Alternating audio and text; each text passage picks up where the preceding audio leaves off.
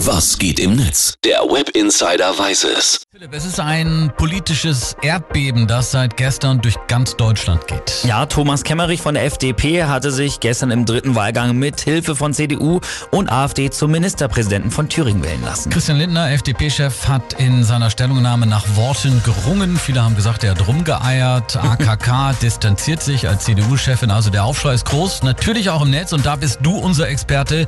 Was schreiben die User heute früh?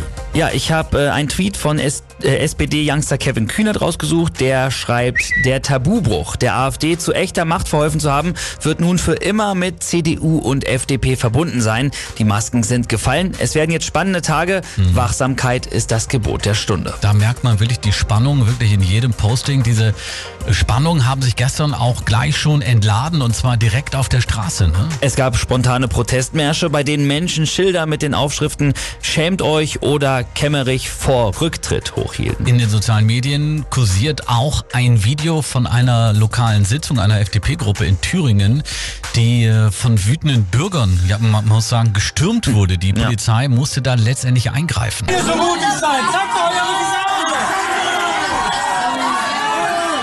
Ab jetzt könnt ihr nur noch mit Polizei sortiert beragen! Ihr Arschlöcher, ey!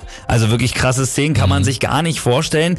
Ich habe hier auch noch einen sehr emotionalen Post auf Facebook gefunden. Silvio Jene schreibt da, ich frage mich, wiederholt sich hier gerade die Geschichte? Sollte das passieren, werden meine Familie und ich mit einem Stern gekennzeichnet. Herr Lindner, sagen Sie doch dann bitte rechtzeitig Bescheid, wann wir das Land verlassen sollen. Philipp, hast du denn auch ein paar Gegenstimmen, also pro CDU, FDP, AfD gefunden? Ja, die gibt es natürlich auch. Frank Twitter zum Beispiel. Ich habe in der Landesverfassung Thüringen Thüringen hin und her geblättert. Ich kann die Passage nicht finden, in der steht, dass 25 Prozent der Wähler keine Vertretung im Landtag haben dürfen.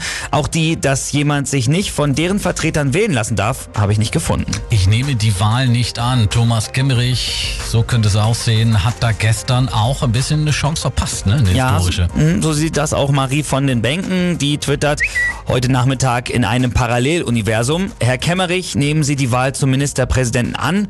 Natürlich nicht. Donnernder Applaus, neuer Held der Demokratie geboren, FDP als unerschütterlicher Prellbock gegen Nazis und Antisemitismus gefeiert. Also ein Thema, das uns noch ein paar Tage beschäftigen wird und die Spitzen ja. der Union der SPD wollen ja am kommenden Samstag die Konsequenzen der Wahl in einem Koalitionsausschuss beraten. Sind wir mal gespannt, was dabei rumkommt. Aber erstmal vielen Dank für den Blick ins World Wide Web. Sehr gerne.